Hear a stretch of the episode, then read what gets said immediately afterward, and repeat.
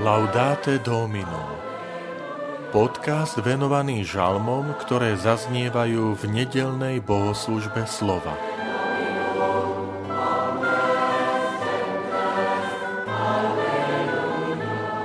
Chválte pána, lebo dvíha chudobných. Žalm 113 Vitajte pri počúvaní tohto podcastu. Volám sa František Trstenský, som farár v Kežmarku a prednášam sveté písmo v kňazskom seminári v Spišskom podhradí. Chválte pána, lebo dvíha chudobných. Chválte služobníci pánovi, chválte meno pánovo. Nech je velebené meno pánovo od teraz až na veky. Vyvýšený je pán nad všetky národy a jeho sláva nad nebesia.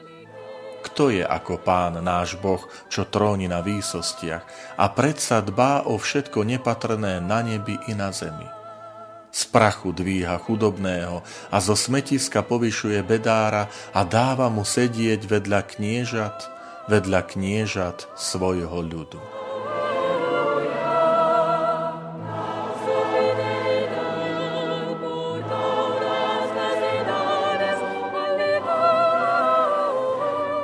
Tento žalm je súčasťou tzv.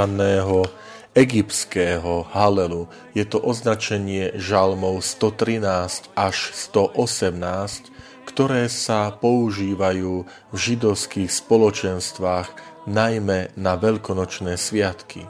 Zvelebujú pána za jeho veľké skutky, ktoré vykonal medzi ľuďmi, predovšetkým v židovskom národe, keď ho zázračne vyslobodil z egyptského otroctva.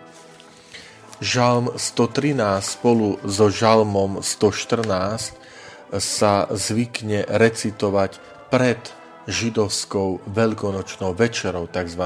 sederom, kým žalmy 115 až 118 sa recitujú na jej konci, na konci tejto židovskej sederovej večere počas židovského sviatku Pesach, keď si Židia pripomínajú vyslobodenie z egyptského otroctva mocným, mocnou rukou a zvyhnutým ramenom.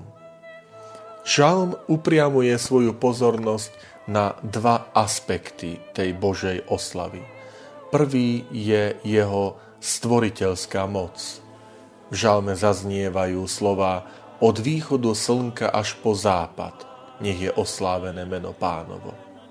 To znamená, je tu e, zdôraznený ten aspekt stvoriteľa, autora celého diela, kde e, človek vzdáva mu chválu.